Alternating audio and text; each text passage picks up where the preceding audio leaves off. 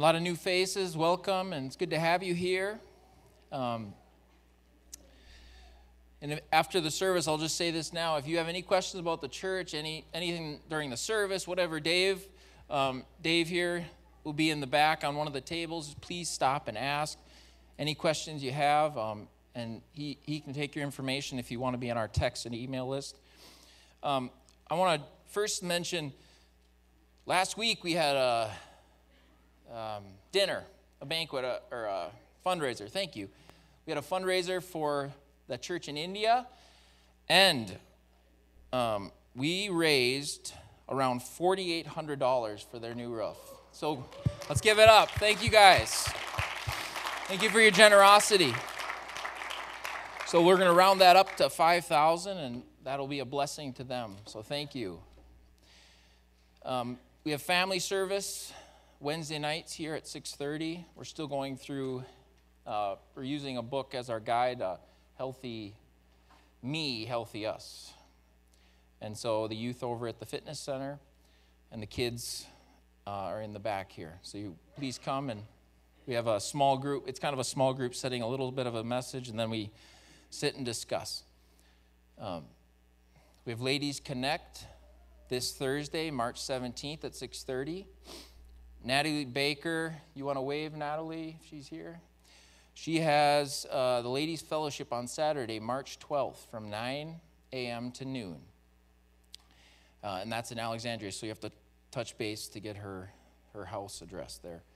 Corporate prayer Sunday mornings at 9:15, um, right off the fellowship hall there.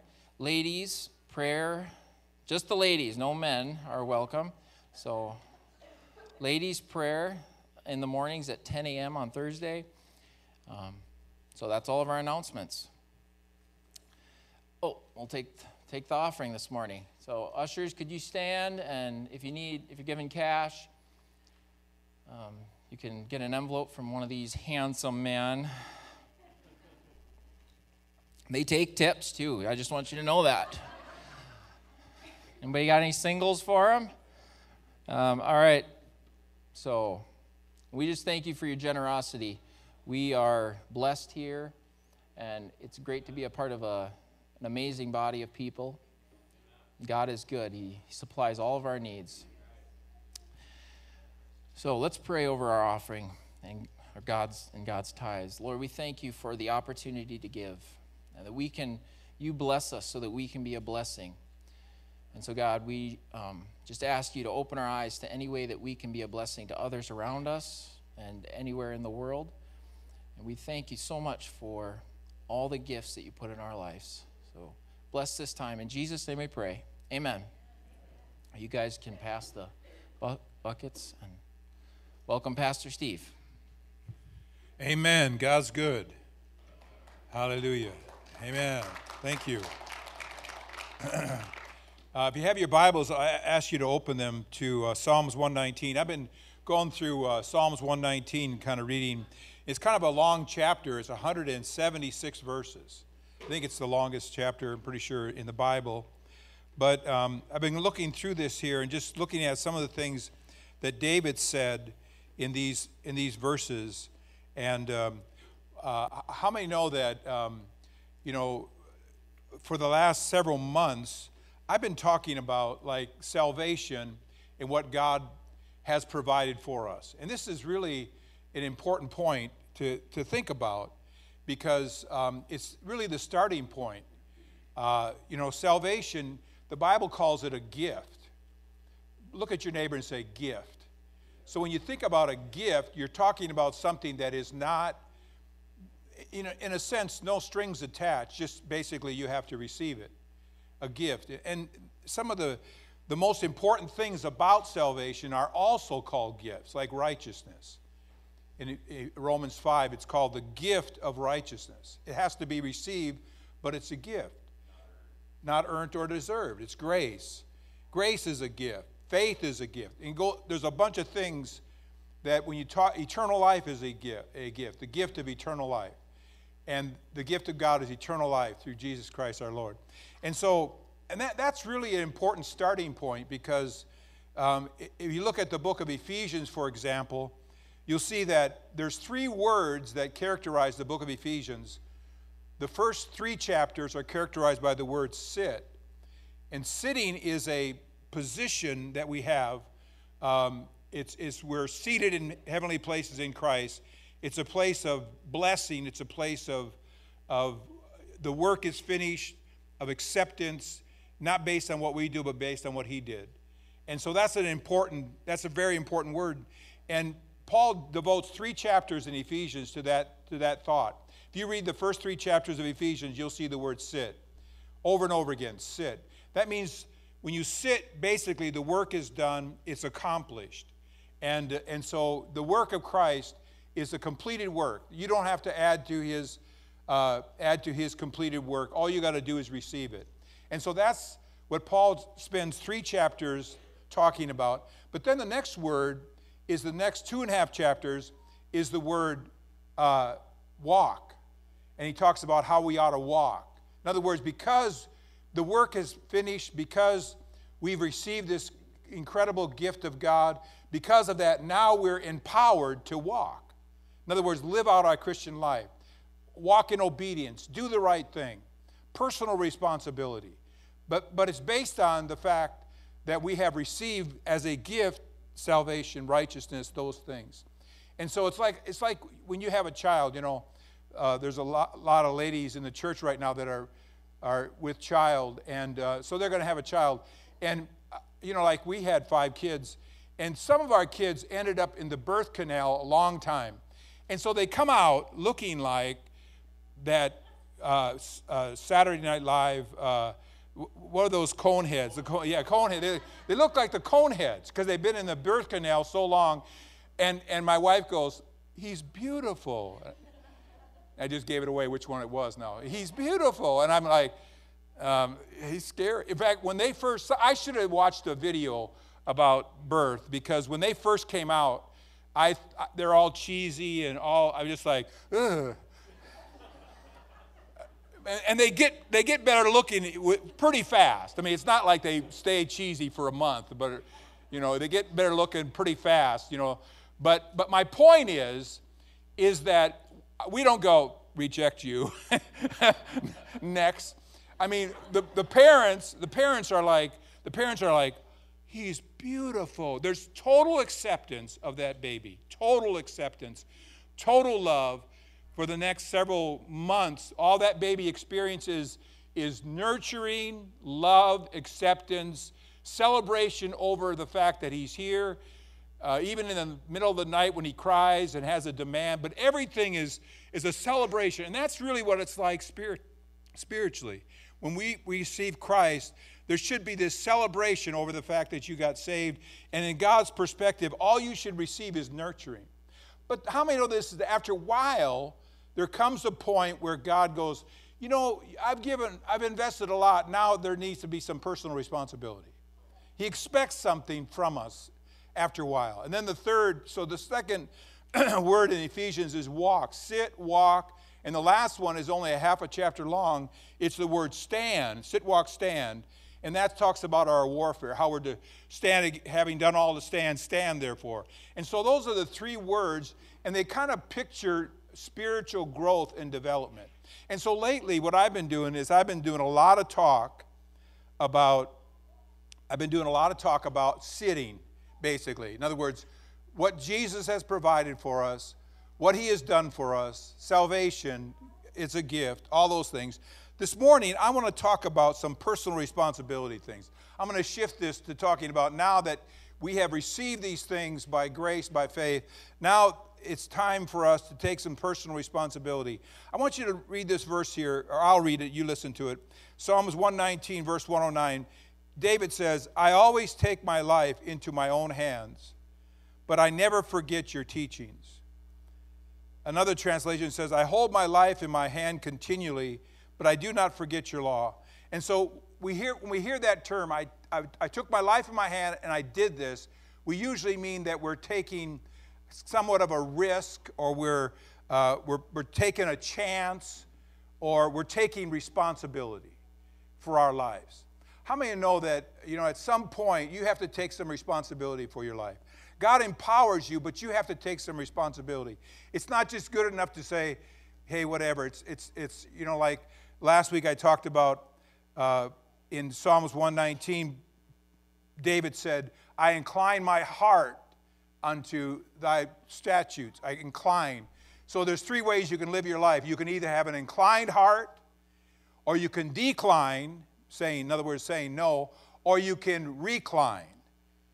In other words, go through life just like, hey, whatever. Hey, I'm just chilling. My granddaughter told me she was chilling this week. I go, what were you doing this week? I was just chilling. Chilling. I don't know even know that. Are you sure you were chilling all week? But anyway, so, so, yeah, relax. I mean, so, so the idea here is that uh, the idea is that you have a choice to make. God has empowered you, has given you the ability to choose the direction of your life. And, and your, your life today is a result of your choices.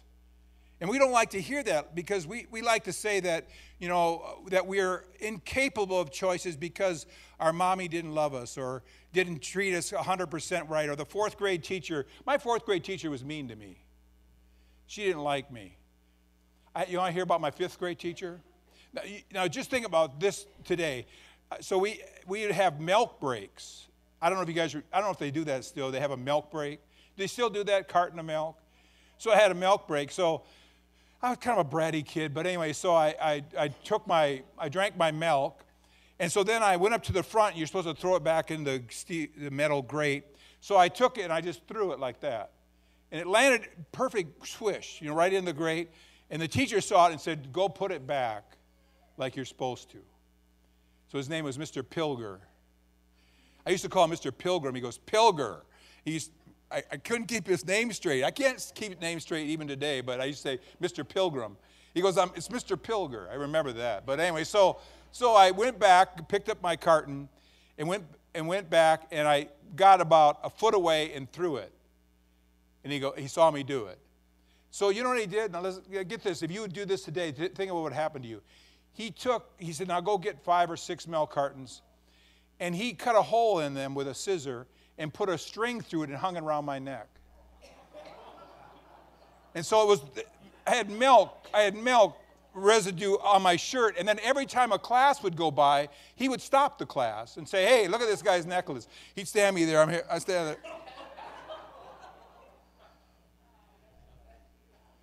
I don't know why I told you that. what? What? For you? Yeah, it scarred me. Yeah, I did. But my point is, is that you know nowadays, can you imagine if you did that? But but my point is, is that I think my point was, is that we have to take responsibility for our decisions. Our life today is a product of what we, we did yesterday. Some people say, well, what my future be like? Well, what are you doing today? What are, what are you doing pr- presently today because what you're doing presently today will determine your future. The habits you form today will, will, will become the, the tomorrow that you live in, the habits that you form today. So if you have rotten habits today, let me tell you about your future. It ain't good. Because we want God to somehow miraculously, and sometimes He does this, but more often than not, He looks for us to have some response, take some responsibility for our life. You know, it's sort of like planting seeds. Um, when we first moved up here, I, I, grew up in the cities all my life. And this is hard for people to believe, but I knew nothing about planting. And somebody goes, What are you, dumb or something? No, I just never, we just didn't plant things. You know, we had concrete and, and you know, we just didn't plant things. And, um, and so my wife was raised on a farm. And so she goes, she, you know, that was back in the uh, 70s, 80s, where you know, Euell Gibbons, remember everything has to be healthy. And then, we, then Euell Gibbons died at 50 or something. So then we go, he, he obviously didn't know what he's talking about. But anyway, so, but you know, were, he'd always come on and say, tree bark is good food if you boil it. Or, you know, he'd say all this crazy stuff. You know, like, Dan, you know, I hate dandelions. And now they say dandelions are good. I even, you know, don't you want ice? I, I got to get off this point, but don't you want iceberg lettuce? I mean, they send this stuff out, and it's like, what is this? I think I, I've been using Roundup on this stuff. Now you're serving it to me. Is things tough back there or something? You got any iceberg lettuce out there? You know, so now it's dandelions and all kinds of other weeds, you know, that they, they throw it in your salad and they say, here, eat this. It's like, but, but my point is, is so when we came up here, my wife goes, okay, we got to eat healthier, which that wasn't my idea of uh, uh, whatever. But so we, we decided to plant our own garden. So, so we went out there, dug it all up, rented a tiller, and dug the whole garden up, and, and then planted it. And I didn't know what I was doing. I mean, I, she's just telling me, do this, do that. Well, a month later, we, I think it was a month later, a great time later, we go out there, and, and I go, what? It looks horrible. I mean, no, but we haven't looked at it in a month. Just think of what, what it's going to look like after a month. Right? I mean, it looks terrible. And, and then she goes, we, we have to weed it. We have to weed it? I found out about weeds. You don't have to plant weeds, they just grow. and they are persistent buggers. I mean, they are like Superman, weeds are. Yes. So, so what happened was, uh, we, we go out, and then I have to learn to identify what is a weed. I actually preached a sermon, Are Dandelions Weeds? That's a controversy right there. So, but, but my point is, is that your, your life is like that. Your life is like a garden. And your actions and your words are like seeds. And you can plant crops, you can plant good things, or you can plant weeds and it's totally up to you.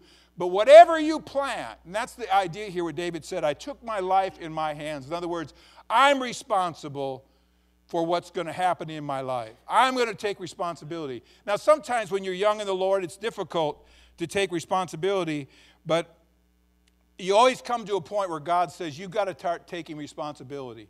You can't buy into this idea that you are helpless. Turn to your neighbor and say, You're not helpless.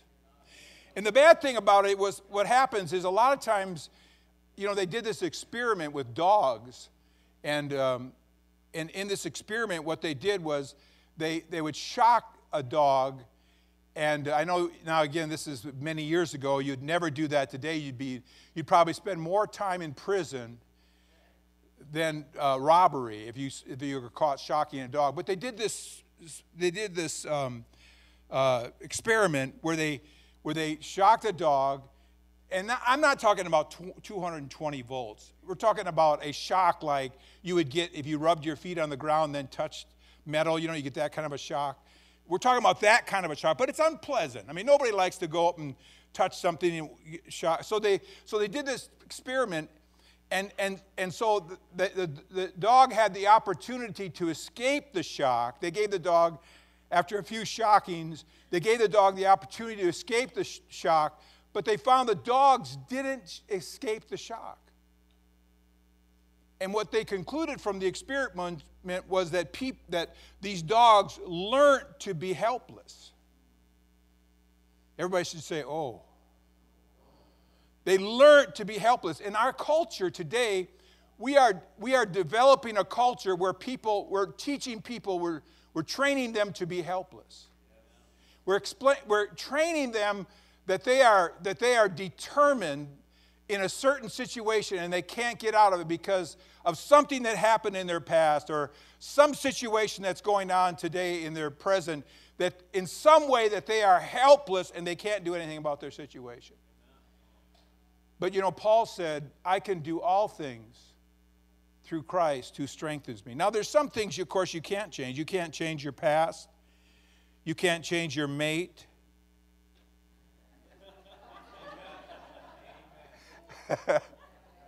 there's some things you can't change, isn't that true? I mean, you can influence them, but basically their, their decision is their decision eh, whether or not they want to respond to your influence. But the, the point that I'm making, there's some things you cannot change.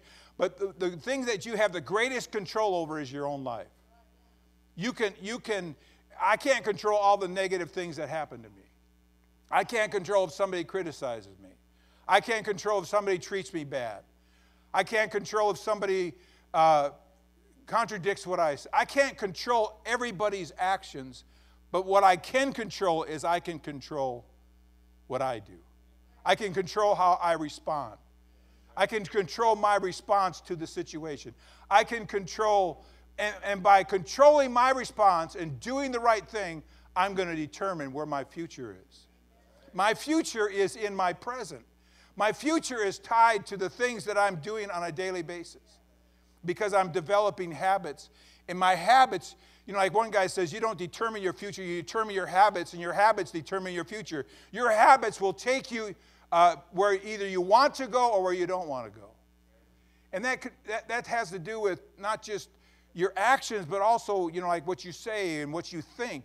Because actions really start from, start with a mental, uh, it's really a mental battle, thinking the right thoughts.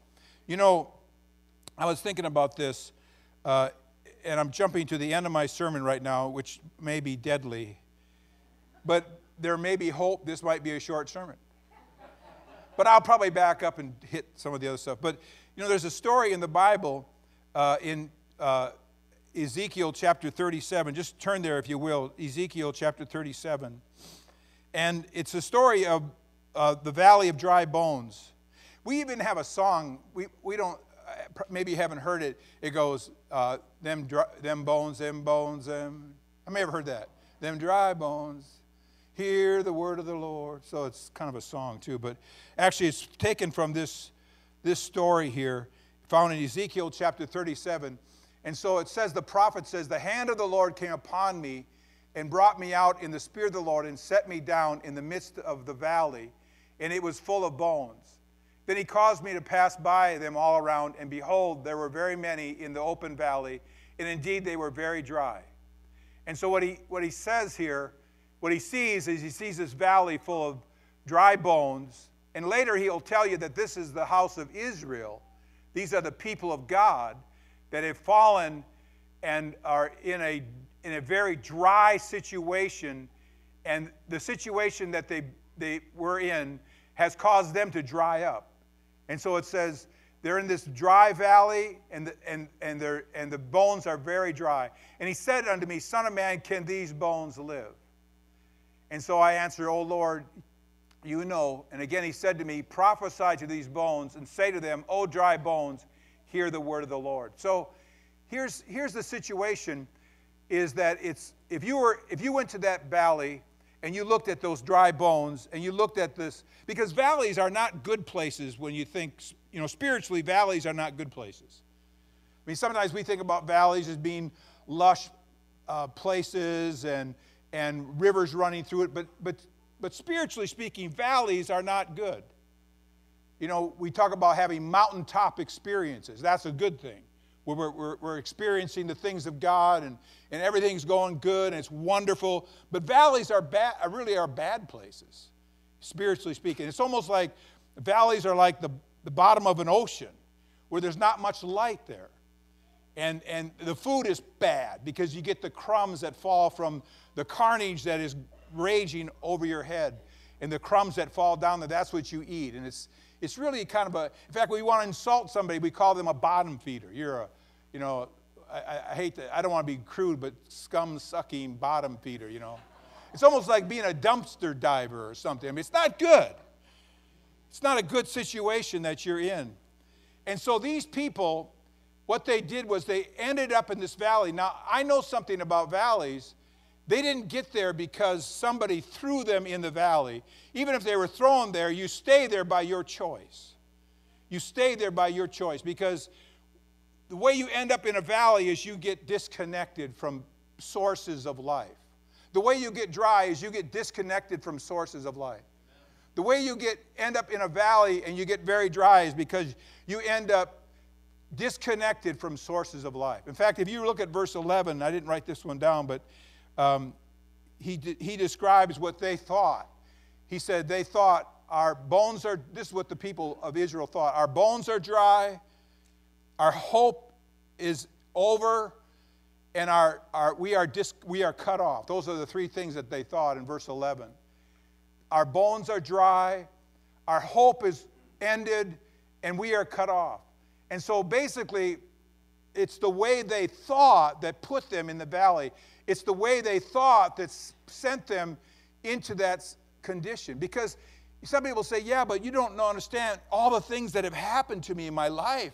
It's horrible. I mean, my, my dog died and, and, and the cat moved in and I hate cats and, and, and the car blew up and, and uh, you know the birds keep flying overhead and pooping on everything and i mean it's just this total complete uh, disarray that's going on in my life you don't know what's happened to me but you know one day i used to think i was really going through it and um, what was interesting is look at another verse here turn over here to philippians chapter 4 talking about the apostle paul he goes in verse uh, 11, he says, I'm not saying this because I am in need, for I have learned to be content in any circumstances. I've learned to be content in any circumstance. I've experienced times of need and times of abundance. In any and every circumstance, I have learned the secret of contentment. Whether I go satisfied or hungry, I have plenty or, or, or, or nothing. And then verse 13, he goes, he says, I can do all things through Christ who strengthens me. So, so in other words, he's saying, I can go through anything if I have, if I, because I have a hold of Christ and he strengthens me. And so if, you, if, if we're in a valley, it's because we have disconnected by an act of our will, by our choice. We have disconnected from sor- our source of life. We've chosen to disconnect. And there's a disconnect somewhere. It's because if you look at the Apostle Paul, I mean, this guy, I remember, like I, th- I said one day, I, I thought, man, my life, I'm really going through it. You know, there was probably somebody that criticized me or something. They said, he's a lousy preacher or, or something. I go, so I, I was probably in the corner somewhere sucking my thumb, rocking back and forth, or not really. But, but, but I, was, I was thinking, I'm really being persecuted. And then I was reading through Paul's description of his life, and I was shocked. He says in, in uh, uh, 2 Corinthians chapter 11, he, he talks about yeah, I've had, you know, I've had many bolts blowing out from under me. I've been beaten with rods several times. I've been horsewhipped several times. I've been in prison. Cities have uh, rioted to trying to kill me. I have 40 Jews that vowed that they were going to not eat again until they killed me. And he just goes through this whole list. I'm thinking, and then he said, Yeah, but in all these things, I'm not in the valley. I'm not in the valley. And all these things, I have a response. You, you know what the response is? Praise God. We are more than conquerors through him who loved us and gave himself for us. It's just like, what are you talking about? Who are you? He was just realizing that he could take he can take personal responsibility for his actions. He can't control how people respond to him, but he can control how he responds to what they do. You can and there's always I, I think that God always looks for a response in, in the situations that we're in. If we're in difficult situations, that's the greatest time to respond uh, positively to God. Because what happens is you're actually the roots of your life will go deeper into Christ. Your, your roots don't go deeper in times of in times of uh, uh, pleasantness. You know, they I, I, referred to this once. They did this uh, survey where they took plants and trees and they put these plants and trees in a greenhouse. And they had the perfect environment for these plants and trees. And, uh, and so uh, they had all the water they needed, all the, all the temperature was perfect, everything was absolutely perfect for these trees. But they said after a while, after a few years, the trees would just fall over. In the, in the, in the greenhouse, the trees would just fall over. And they're like, what, what happened? They found out they didn't develop a root system because they didn't have any outward pressure. They had no wind against them. No wind. Blow. They found out that people, that trees need adversity for their root system to develop. So if you're going through difficulty right now, just say, hey, my root system's developing. Just tell your neighbor that my root system is really, you can't see it, but it's really developing. So you're either tipping over or your, or your root system is developing. And see what we're, this, I, I don't know, I'm, I'm a little bit careful when I talk about this because I know that a lot of people feel differently. There's so many different opinions, but there's a total eternal truth here. But you know, sometimes we're trying to create a, society or an environment where nobody's feelings get hurt. How many know what I mean? Nobody says anything that is absolutely offensive in any way. Now, I don't like to listen to offensive stuff.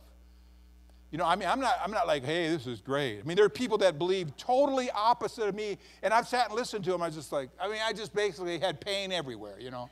Just like, oh man, this hurts. This hurts. Sit here to listen to this. This, I've never, you know, it's like no matter how you slice it, baloney is baloney. You know that. That's kind of how I, you know, you sit there and you think about that. But when you try to create an environment where everything is perfect, where there is no ripples, there's no adversity, there's no contrary winds, everything's wonderful, what happens is you, you create people that have no roots. They have no root system. They can't withstand anything negative. They can't withstand any adversity. And they just become weak. How many can see what I'm saying? And sometimes we do that with our kids. You know, we, we're the helicopter parents. You know, you know what that is? We're always. And, and you know, you, you have to make a decision at some point. Do you want your kids safe or do you want them strong? I thought that would go over big. I mean, I think it can be both, but, but you have to decide. It can't just be, I just want them safe. You know, I heard this story about this guy who was a, he was a pastor, he's a great leader. And um, he said that when he was 16, get this, he was 16, his dad let him go take a boat, not a little boat, but a sailboat, and sail across the ocean.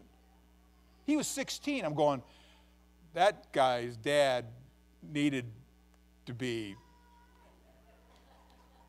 taken out in the woods and tied to a tree and prayed for all night. I mean, come on.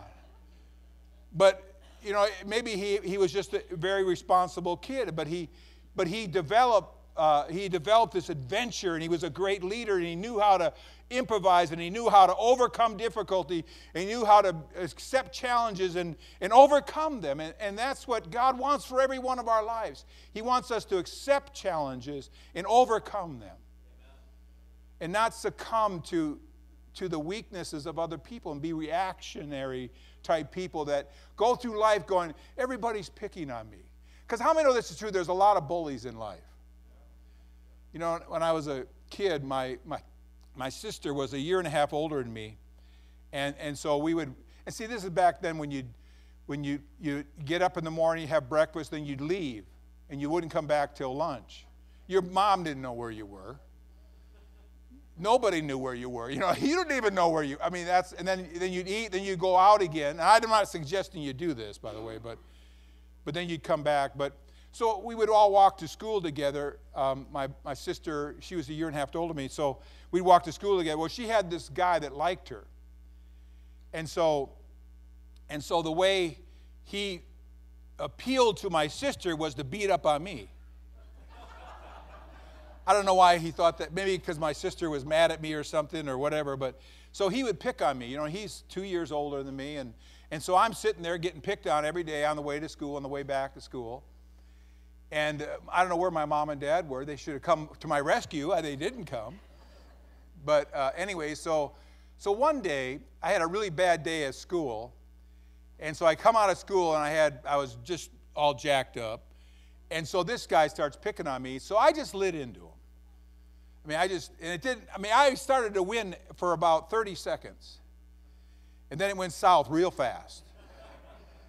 And, and so he, he got me in some kind of hold, and I'm going, Uncle, you know, I'm, uncle didn't mean I'm calling for my uncle, it means I give up.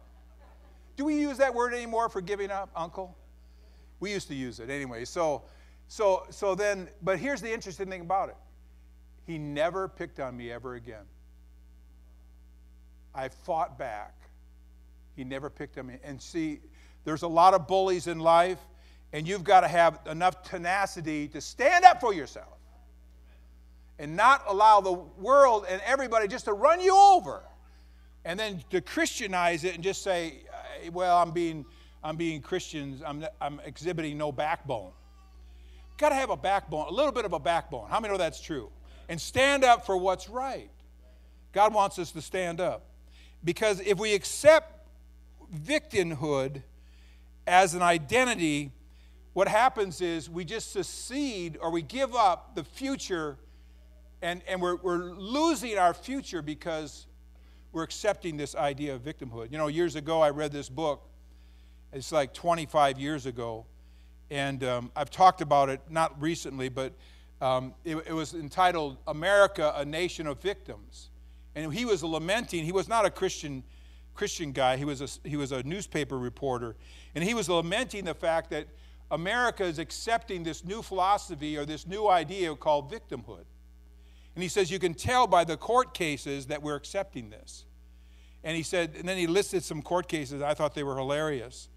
Uh, the one guy that was suing McDonald's because um, the, he couldn't, he was sort of heavy and he couldn't fit in the benches anymore. So he's suing McDonald's because they were victimizing him, telling him that he was overweight by putting the chairs too close to the tables. That's a legitimate, that's a legitimate court case. And he had a whole list of court cases, a whole chapter of court cases that are ridiculous. Instead of, and so the idea is there, my past or the, the world out there is, is uh, uh, victimizing me, and I'm this helpless victim. I'm being bullied by all the circumstances. And I'm telling you this right now that God does not want you to view life that way. We go back to this as I close my sermon. Are you guys getting anything out of this? And so there, there is a response that we can have in every situation. See, when the Bible says to give thanks in every situation, that means situations that you're going through that are, in a sense, victimizing you. Victimizing you. He says to give thanks in every situation. And we use this example a lot of the Apostle Paul and, and uh, Silas. It says that they, they were called by God to go to this city to preach the gospel, and they were arrested and they were thrown in prison, and they, and they said they had their, stock, their hands and feet in stocks and bonds, and they were chained in this prison. And it says at midnight, at midnight, everybody say at midnight. How many know that midnight's the darkest time? At midnight, how many know that they could have sat there and said, they could have said, Silas, you awake? Paul could have said, Silas, you awake? Yeah, I'm awake. Do you believe what happened to us? I can't believe it. Where's God? I don't know where He is. How could God let this happen to us? I don't know. Then people hit me really hard. It really hurt. I know.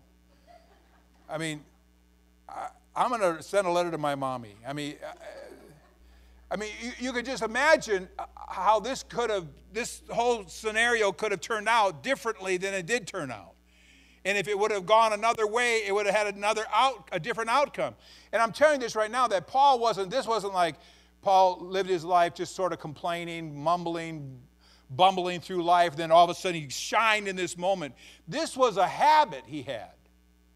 How many would agree with that? This was a habit he had. Here's what I do in every situation I know what to do in every situation. I know to rise to the occasion in every situation. I know how, in every situation, to take responsibility for my actions. And so he's, he went through life that way. He went through life with the, with, when the challenge was there, he rose to the occasion.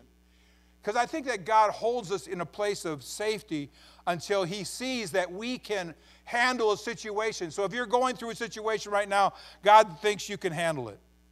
And God thinks that you can respond positively in that situation. And so when Paul at midnight, I don't know who came up with the idea. Maybe they both had the idea. I don't know. What do you think we ought to do? I think we ought to start praying. And I think we ought to start praising God. How many know that, that that is acting independent of the circumstances? That is not being reactive, that's being proactive. That's responding to a higher law. That's responding to a higher principle. That's responding to something that was higher than, than, than what he was looking at at the present. And he started praising, they started singing and praising God. And the Bible says there was a great earthquake, and everyone's chains were, were loosened, and everybody came through. You see, when you go back to this valley of dry bones, it's very interesting that when you think about a, a dry bone, first of all, these dry bones became the, the product of their environment. They became the product of their environment. When the prophet walked through the, all those dry bones, the Lord said, Can these bones live? I think, he, I think in the natural, he would have said, There is no way this, these bones can live. This is hopeless. But he, he was talking to God. And how many know that nothing's impossible with God? With God, it's possible. But he didn't want to, he, I think he was t- expressing his struggle. He goes, Lord, only you know. And God said, I don't want you to talk about how dry these bones are. I want you to speak to these bones. I want you to prophesy these bones. I want you to speak right to these bones. I want you to tell these bones to hear the word of the Lord. I want you to tell these bones that they're going to live. I want you to tell these bones that life is going to come into them. I want you to tell these bones there's a purpose for their lives. I want you to speak to these bones that they're not going to stay in this situation any longer. And so it says, I, I love this story because it says that as he spoke God's word, it says, all of a sudden, it says there was a noise. I mean, when you, when you walk through a valley of dry bones, just think about how, a, how, a, how these bones got into that condition. First of all, you're walking along. So if, if you were there, you were walking along, you have to die. Okay? And then when you die, the flies know you died. I don't know why that is, but flies know when anything dies. And so they come, and so what they do is they plant their eggs in your dead carcass. And then it t- says the maggots come. So I'm talking about how a dry bone got to be a dry bone. It didn't get to be a dry bone overnight. It didn't go like you fell dead and you became a dry bone. It was a process. If you, if, you're, if, you're if you say, My life is like a dry bone, if you're a dry bone here this morning, it, it didn't happen overnight. It didn't happen because somebody made one comment to you. It was a process. You disconnected from life. You got into difficult situations and you just kept complaining. You got in difficult situations and then you escaped through something. You used something as an escape to that difficult situation. The David said in the Psalms, You are my hiding place. When David got into difficult situations, he made God his refuge, God his hiding place. But you made something else your hiding place. You made, and so what happened was the flies came. You know, Satan is called Lord of the Flies. The flies came and started laying eggs in your carcass. And then the predators came, started eating your flesh. And then the birds came and picked, you, picked your bones dry. And then the sun bleached you. and then the weather, the cold, cold worked on you, and the hot worked on you, and the, uh, everything worked until finally, eh, because these bones weren't just dry, they were very dry. They've been here a long time. Now, you don't ever want to get to this state, but there's still hope. Even if you get to this state, there's still hope for your life. There's hope for your life. There's hope for everybody's life. No one is a hopeless case. And so what happened was because there's nothing stronger, there's nothing stronger than the word of the Lord. Because the word of the Lord brought this whole universe into existence. There's nothing stronger than the word of the Lord. And so he said to these bones, Bones, hear the word of the Lord. You're going to live. Turn to your neighbor and say, Live. You're going to live. You're not going to stay in this situation any longer. You're not going to stay here. It's not permanent. It's just temporary. It's not permanent. If you hear the word of the Lord, hope will come. When we start hearing the word of the Lord, hope comes. With the word of the Lord comes hope. And so think about this there's no, there's no movement in this valley. And all of a sudden, when the, when the word of the Lord came forth, the very first thing it says is there was a noise. Someone goes, A noise. What's a noise? A noise is a good thing. You know what a noise means? Something's happening. You look at your husband, he's reading his Bible, you go, Something's happening. You look at your husband, he's starting to say, Honey, you look beautiful today. Something's happening. This dry bone is coming to life. Right? Honey, You're the most beautiful woman I've ever seen in my entire life. Thank you. that might have been a little flattery, but thank you very much.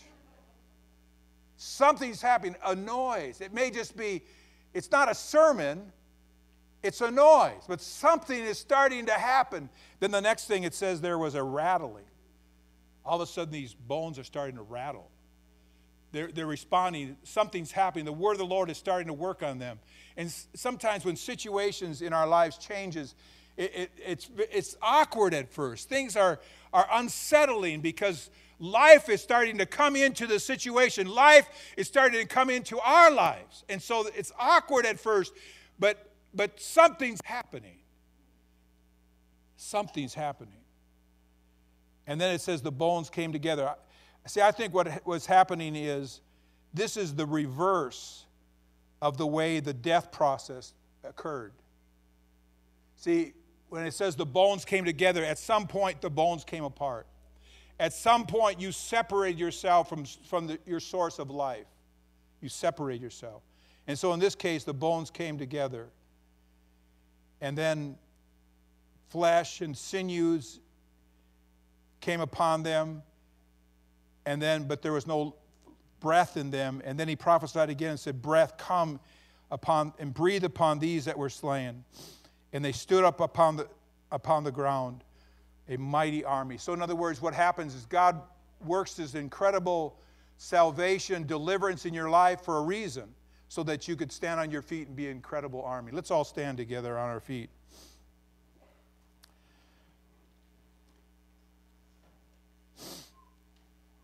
God, I think God is waiting for our response.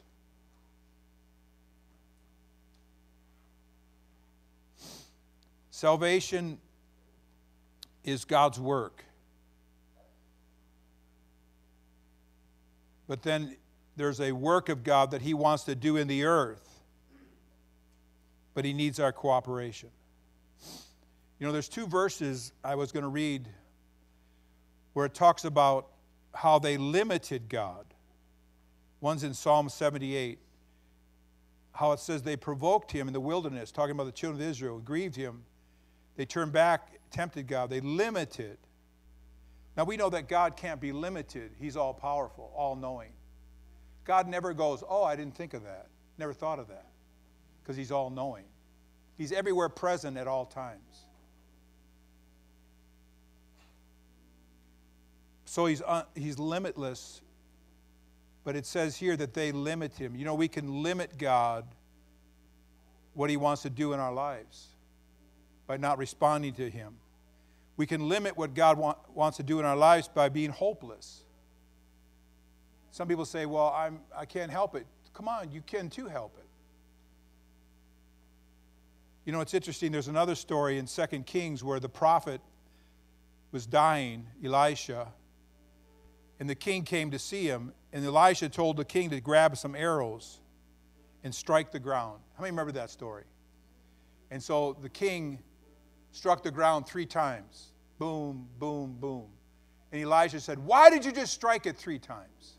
He was mad. Why didn't you strike the ground five or six times? If you would have struck it five or six times, you would have totally subdued your enemy. Now you're just going to win three battles. He said, You limited God because you were timid. You played it safe. You didn't take your life in your own hand. You didn't risk. You played it safe. You settled. You reclined instead of inclined.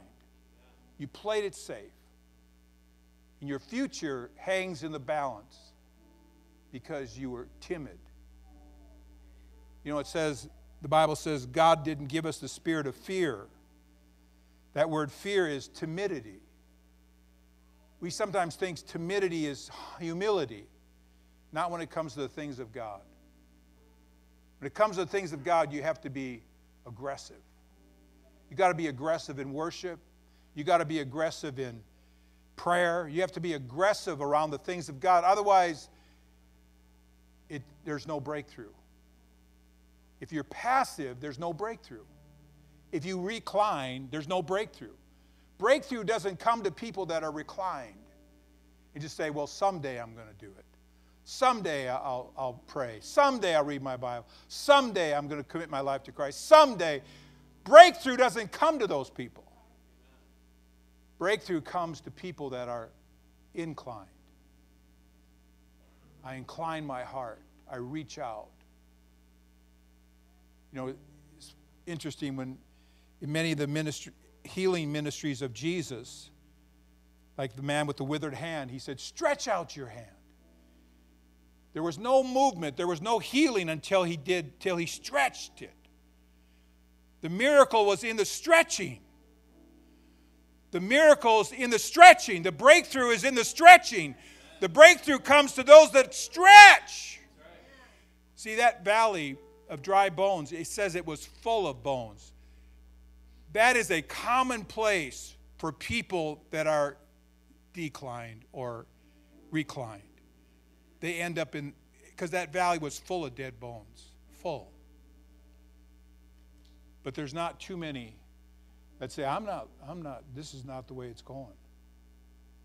My future is not going to be like this. My, I'm doing, I'm going to, I'm going to do something in the present to change my future. I'm going to do something right now to change my future.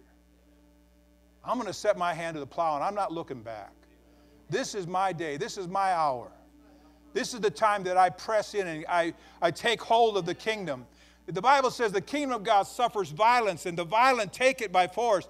He's not talking about physical violence, he's talking about having a, a spiritual tenacity about you that I'm not quitting. I mean, if I was Paul, I would have quit. But Paul goes, I know this looks bleak, but I'm going to praise God right now. That's the violence of life. I'm going to reach out. I'm going to incline my heart. I'm reaching out. There's a breakthrough there for me. There's something there for me. I'm not going to settle in my old age. I'm not going to settle in this situation. I'm not dying in this dry valley. I'm not going to be a statistic. Sorry for yelling, but urge of excitement just hit me right there. Amen. Let's close our eyes just for a minute. How many, how many do not want to be a dead, a dry bone in a, in a dry valley? Can I see your hand? So the rest of you want to be a dry bone and a dry. God, we got to, we just need to stir ourselves up, don't we? How many a little bit stirred this morning?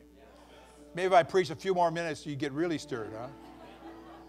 There's a Goliath out there. But there are some bears and some lions you got to kill first, right now, right? But it prepares you. See, you'll never meet a Goliath if you don't kill a lion and a bear. Some of us got some lions and bears we got to kill, if you know what I mean. And it takes just a, it takes tenacity. It takes taking your life. I took my life in my hands. But then he says, I didn't forget your law. So, in other words, he didn't just do it indiscriminately. He goes, I, I held to your word. This is what your word says. Can you lift your hands one more time? Just, Lord, no, don't say it. Just, just right now, just cry out to God. Just say, God, I don't want to be a dry bone. And I don't want to live in a dry valley. I want to hear the word of the Lord. I want to hear the word of the Lord. God's word to you is life. Let's sing this song together.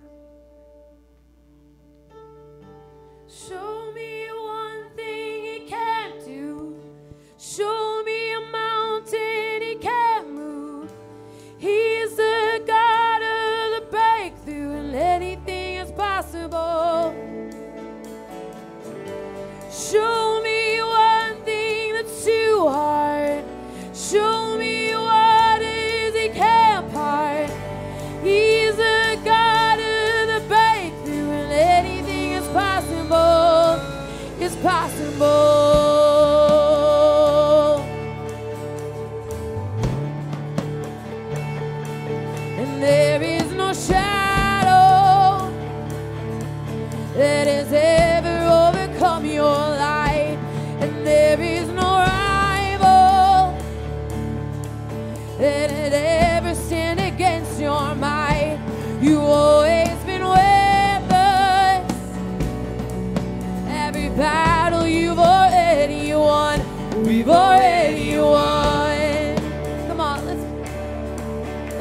A little bit this morning. It's all good.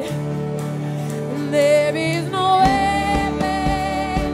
Come on, that has ever left a mark on you. And there is no army with the power to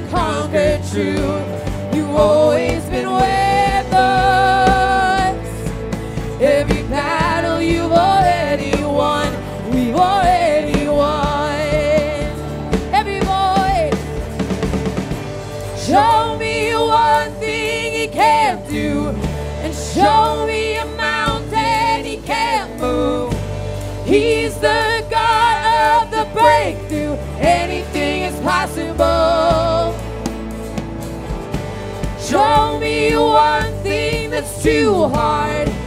Show me waters he can't part. He's the God of the breakthrough. Anything is possible. Is possible. Hey, and there is a kingdom that's advancing at the speed of light. And in this kingdom, come on, every dead thing is bound to rise. Oh God, our Redeemer, He is He is faithful to revive. Oh, He will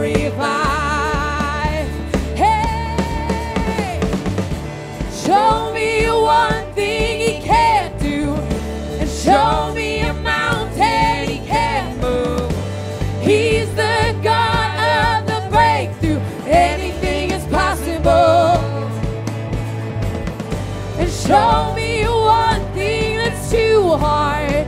Show me waters he can't part. He's the God of the breakthrough. Anything is possible. Is possible.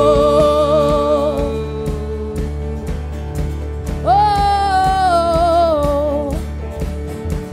in all of my fear, I will turn into praise. Shake off despair as I sing out your name.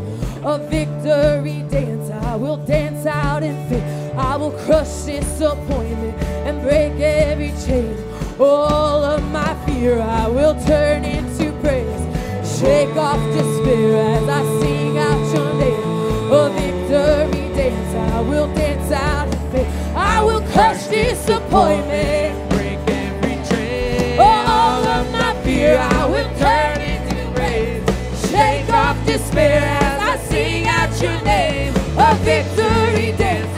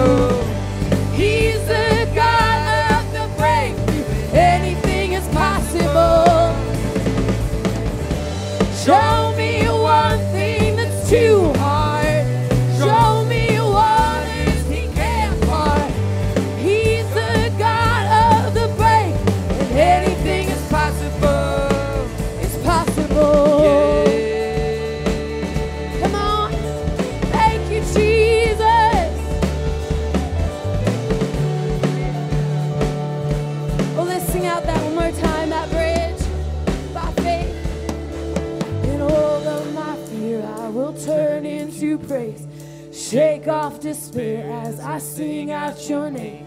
A victory dance, I will dance out in faith. I will crush. Come on, even if it's just one foot this morning, dance it out. All of my fear, I will turn into praise. Shake off despair as I sing. Shake it off. A Victory dance, I will dance out in faith. I will crush disappointment.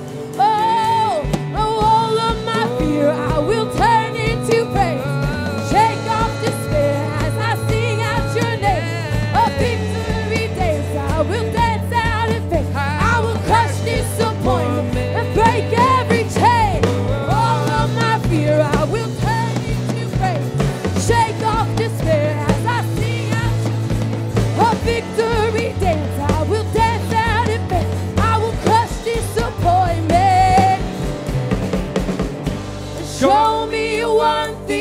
he can't do. And show me a mountain he can't move. He's the God of the breakthrough. Anything is possible. And show me one thing that's too hard. Show me waters he can't part. He's the God of the breakthrough.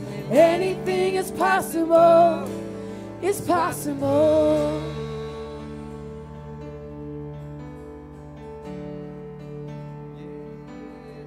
Praise God. Let's give God a good hand clap. Hallelujah. Thank you, Jesus. Hallelujah, Jesus. Hallelujah, Jesus.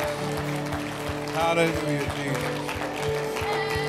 Hallelujah, Jesus. Hallelujah, Jesus. Hallelujah,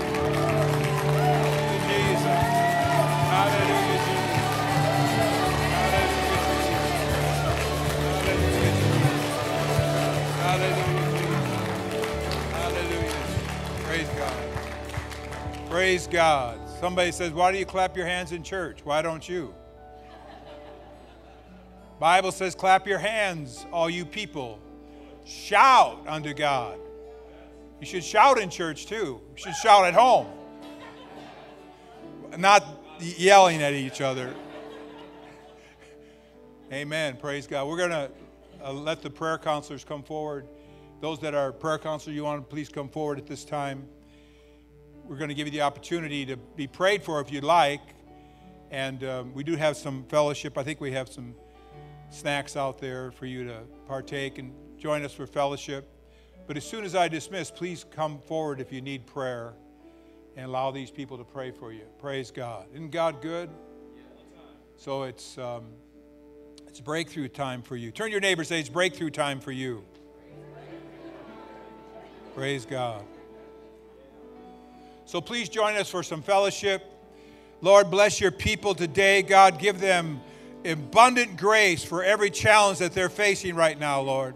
I pray that you give them hopeful thoughts, hopeful thoughts, a hopeful mindset. I thank you for it, Lord. Hallelujah. Thank you, Lord, that we're coming out of that valley. Hallelujah. We're hearing the word of the Lord and we're coming out. Hallelujah. In the name of Jesus, thank you. Amen. All right, guys. You need prayer, please come forward. God bless you. You're free to go.